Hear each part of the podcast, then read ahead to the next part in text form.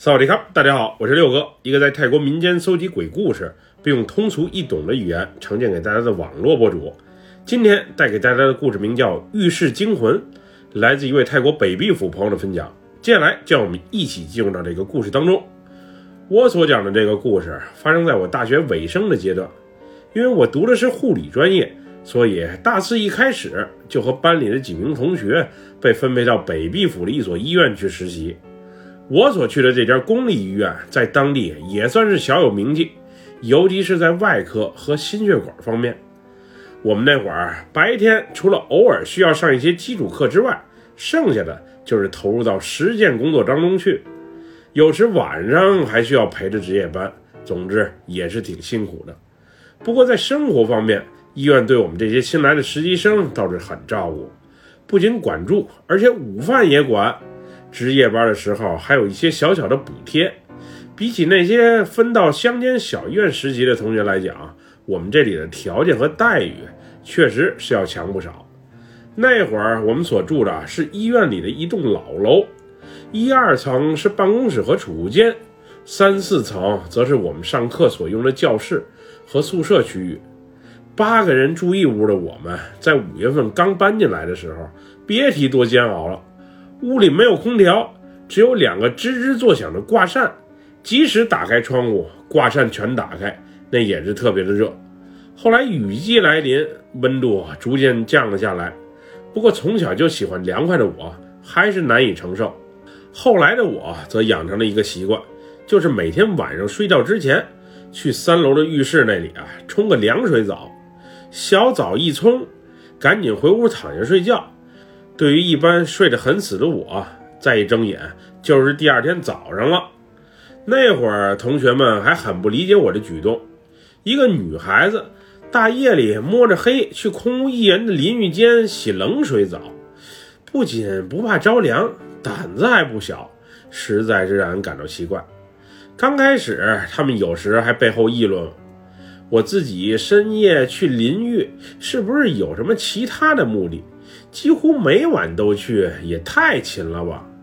后来那些人则见怪不怪了。有的时候，同宿舍的好友半夜被热的也睡不着，还会主动拉着我一起去。说句实在话，那栋老楼确实有些邪门。我自从第一次来到这里之后啊，就莫名感到哪里怪怪的。有时晚上自己去淋浴的时候，我还会哼着小曲儿给自己啊壮壮胆。其实，在那个有些霉味儿，并且光线不咋好的浴室冲澡，我的内心深处也是有一些小小的恐惧的。毕竟我们这楼里啊没有保安，夜里只有门口一个看车的大爷在。这么多女孩子住这里，还都是妙龄，要是深夜有什么大色狼溜进来，那还真不好办。不过这也就是刚来时候的顾虑。后来在这里生活工作了一段时间之后，我也就慢慢放松了警惕。那会儿每回我从家去医院的时候，老爸还啰啰嗦嗦的让我把他在庙里求着护身符给带在身上，说是医院里怨灵多，一个女孩子阳气又不旺，怕有什么不好的事情发生。虽然老爸给的护身符我也一直是带在身边，不过却从来没有挂在脖子上。那项坠实在是太老土了，我是真怕被人笑话。另外，我们这里也有规定，就是身上的首饰基本不让带，尤其是进手术间的时候。后来在一次聚会上，同屋的好友拿我喜欢深夜自己一个人去冲凉水澡说事儿。虽然他当时是以开玩笑的口吻，不过我却感觉他是有意而为之。毕竟我俩都挺喜欢一个帅气的实习医生，那天他也在餐桌上，当时大家还借着这个话题聊了起来。有人说晚上去上卫生间的时候听到过口哨声，还有人深夜从外面回来走楼梯的时候，在楼道里啊看见过飞速移动的黑影儿。让我印象最深的一个是有个周末。一个身体不舒服、独自在宿舍休息的女孩，竟声称遇到了鬼压床。她说她当时意识是清醒的，眼睛也能睁开，但就是动活不了，也没法发声。后来，一个披着头、散着发的老太太走到她的身旁，还冲着她耳边啊说了些不明所以的话，然后就神奇般的消失了。而此后，他是连发了两天的低烧，才重新恢复健康的。对于他们所说的这些话，我是半信半疑的。毕竟在这里住了一个多月的时间，我虽然感觉这楼里很是别扭，但却从来没遇到过任何的灵异事件。那会儿，我觉得他们可能是太敏感了，又或者想找些话题让在场的几个帅哥关注一下，所以也就没太在意。不过之后，我们护理部的一个老大姐的话，却让我们这些实习生瞬间陷入到沉默当中。你们这些女孩子啊，晚上最好老老实实的在屋里待着，即使去上卫生间，也是俩人一起去。还有，那个爱深夜独自冲凉水澡的小娜，洗澡可以，但也别太晚了，以免……那老大姐的话说到这里。就尴尬的停了。当时我们几个都挺好奇的，于是身旁的一个女生追问了一句：“大姐，您别话说一半就不说了呀？以免什么呀？难道我们住的这个楼有什么问题吗？”有问题也说不上，就是以前二楼的那几个房间啊，曾被当做停尸房用，我也不知道医院是怎么安排的。不仅让你们这些实习生在这里上课，而且还住在里面。总之，多小心点儿没坏处。停尸房？不会吧？您这么一说，我今晚都不敢回去住了。那楼里不会闹鬼吧？您可别吓唬我。闹不闹鬼，我就不知道了。以前也曾有人反映过，楼里啊有奇怪的事情发生。不过院方调查完之后没发现什么异样，也就这么不了了之了。总之你们多注意点，肯定没坏处。另外我就是好心提醒，可别多嘴说是我告诉了你们这些啊，不然回头上面怪罪我，那我可就麻烦了。那晚有几个女孩在听完了这一番对话之后，我能明显感觉到她们心里啊或多或少是有一些顾虑和恐惧的。可我却一点都不把这放在心上。前几天实习的时候，死人都摸过了，即使楼里有鬼，他又能把我怎样？再说了，我在这里啊是救死扶伤，又没做什么坏事，鬼来找我干嘛？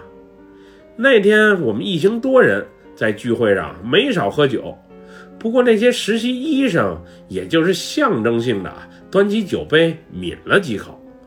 不像我们这些护理系的妹子，拿起酒杯咣咣就喝，这么的豪放。之后酒劲儿有些上头的我们，结伴打辆出租车回到了医院的公寓。我记得特别的清楚，我们几个看上的那个帅气的实习医生，最后是和一个姿色颇佳的少妇，也就是心脏内科的副主任一起走的。当时我还觉得，这男孩怎么这么不自重？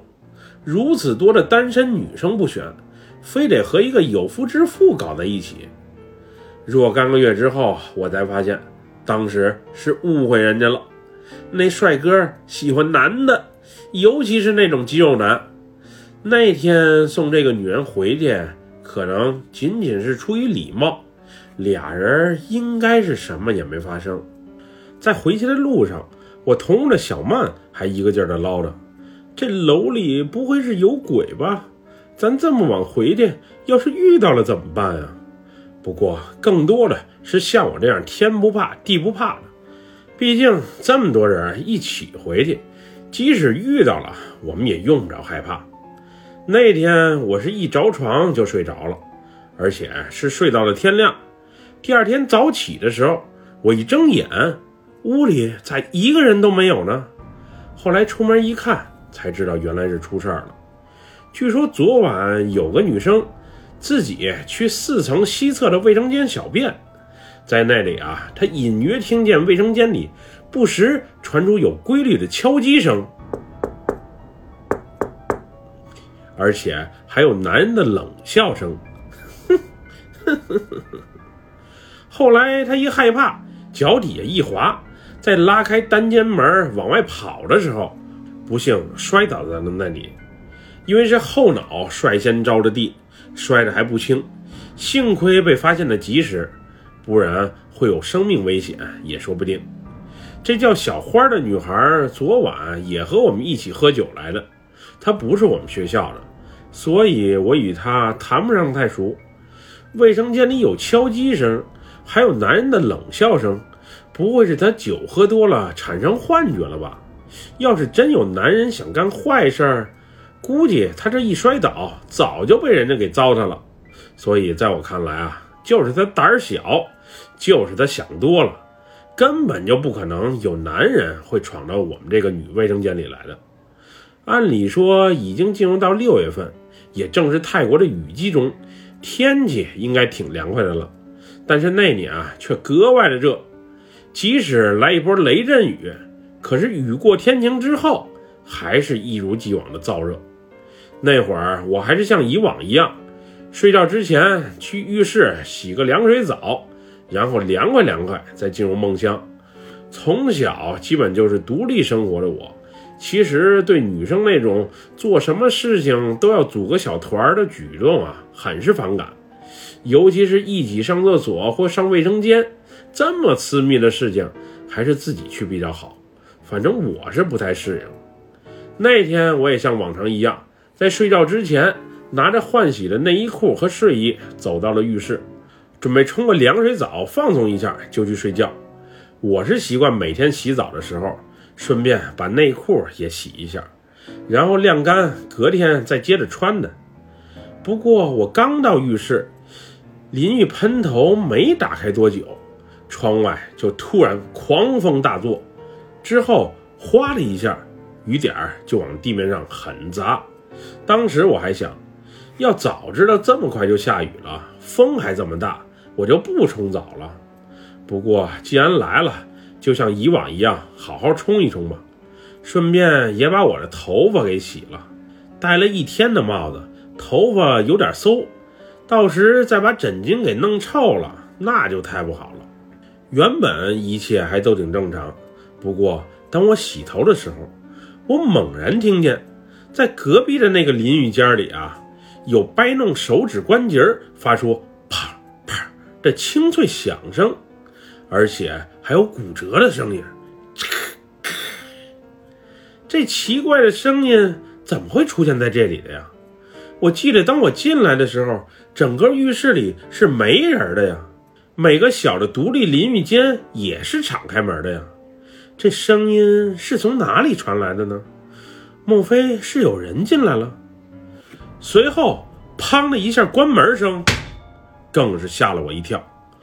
没猜错的话，应该是浴室的大门被风给吹得关上了。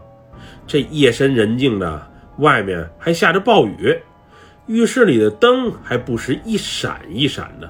我隔壁的淋浴间啊，还传出来怪声。总之，这氛围实在是让人恐惧。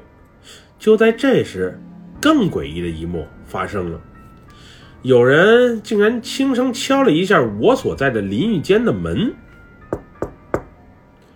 我下意识的大喊了一声“谁”，但却没有得到任何的回复。虽然我自认为胆子很大，不过那一刻我也有点慌了。时间当时仿佛静止了一样，我屏住呼吸，尽可能不发出任何的声响。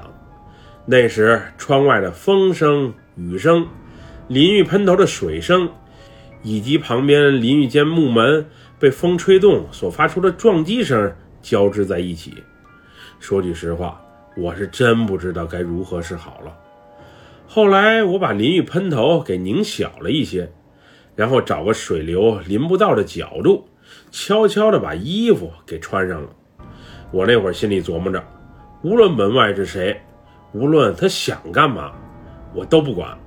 一会儿我拉开门就冲到外面去，然后头也不回的就往屋里跑。估计就我这速度，顺利逃掉应该是问题不大。要是真有坏人敢闯进来找我麻烦，我还逃不掉的话，那我就与他决一死战。反正我是不会轻易屈服的。想耍流氓，我看你啊是找错人了。虽然我尽量躲着水流，不过身上还是被淋湿了。就在我手准备打开门栓，冲出门外的那一刻，那诡异的敲门声再次响起。不过这回相比上次更加的急促，敲击力度也更大一些。那会儿我有些恼火，于是大吼了一声：“奶奶的，到底是谁在门口捣乱？你到底想干嘛？”在说这句话的时候。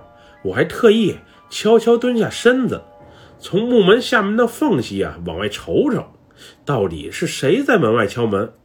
不过不看还好，一看吓了我一跳。只见一双被水泡着有些浮肿的脚闪现在门外，仔细一看，这好像不是一个成年人的脚，倒像是一个小孩子的。我们这里平时是没有小孩出没的呀。这到底是哪里来的孩子？就在这时，敲门声越来越急促，而且还不时传来小男孩“救救我，救救我”的呼喊声。当时我天真的以为，或许是谁家的孩子或弟弟妹妹来借宿了，洗澡过程中不慎遇到危险了，所以啊前来求救。于是我试图拉开淋浴间的木门，看看外面到底发生了什么。不过这时我却发现，虽然门栓我是拉开了，但是门外仿佛有一种无形的力量，使我无论如何都打不开这道门。紧接着，一股带着酸臭味的黄汤子从淋浴的喷头里啊，慢慢的流了下来。之后，那黄汤子竟然变成了血红色。而味道也夹杂了一股血腥味儿。那时的我是彻底怕了，我是扯着嗓子大喊着救命，希望能把已经入睡的朋友们唤醒，从而救我出去。不过无论我怎么叫喊，都没有得到任何人的回应。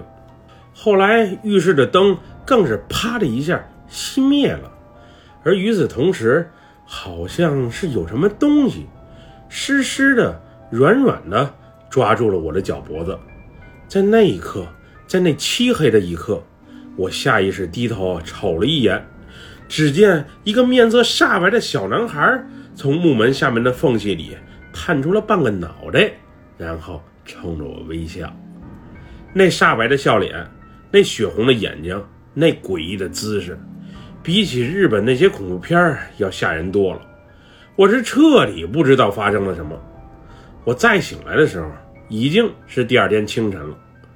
不幸中的万幸是在经历了昨晚那恐怖的一幕之后，我的小命还在，不过身上却莫名出现了一些淤青和红斑，尤其是在我脖子的位置，紫了一大片，就和被人狠狠地拧了一样。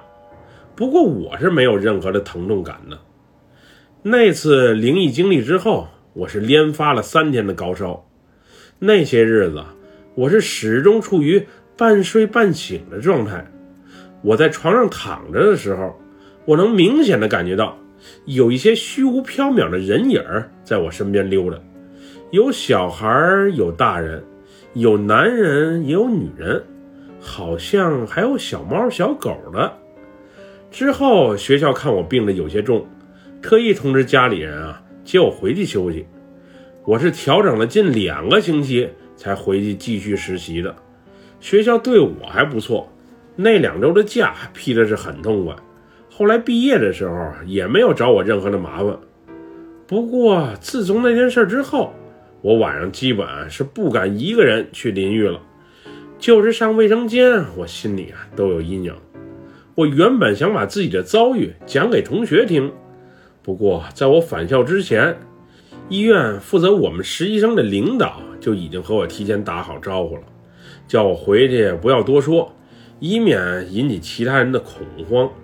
也就是在那一刻，我才意识到，或许我们这个楼里真的有鬼。学校也是知道的，我不是遇见灵异事件的第一人，也绝对不是最后一人。后来为这事儿，我爸还特意带我去庙里看过。当时庙里的和尚听了我的遭遇之后，什么也没多说，就是让我好好休息。那会儿我想，我钱也给了，东西也捐了，带着一颗赤诚之心来解决问题，你怎么就这么敷衍呢？后来我爸也分析，我们所住的那个楼，以前曾当过临时的停尸房用。可能里面孤魂野鬼确实是有不少，有些人因为家里给做了法事，可能就上天轮回去了；有些是意外死亡，又或是自杀，亡灵或许啊还困在楼里。所以运气不好的我那天会遇到他们。也许那个孩子，那个被淹死的小男孩，就是其中之一吧。此后，老爸给我的护身符，我是无时无刻的带在身边，有时挂在脖子上，出去约会又或是去喝酒玩的时候，则放进随身的小包中。遇见过这一回的奇葩经历之后，我是不想再遇到第二次了。世间万物，说不清的东西实在是太多了。那晚那个小男孩的鬼魂，为什么会出现在我身边？我在屋里昏昏沉沉的时候，那些虚幻的影子又是怎么一回事？估计这辈子可能都不会有答案了。现在的我没有从事当年所学的专业，而是早早的嫁了人，做了一名还算是幸福的家庭主妇。我把自己的故事给讲出来，主要就是和大家分享一下，另外也提醒一下广大姐妹们，出门在外。自己还是多小心为妙，结伴而行最为稳妥。鬼得防，那些坏男人同样也得防。本期故事就分享到这里，喜欢六哥故事的朋友，别忘了点赞和关注哟。咱们下期节目再见，么么哒，拜拜，萨瓦迪卡。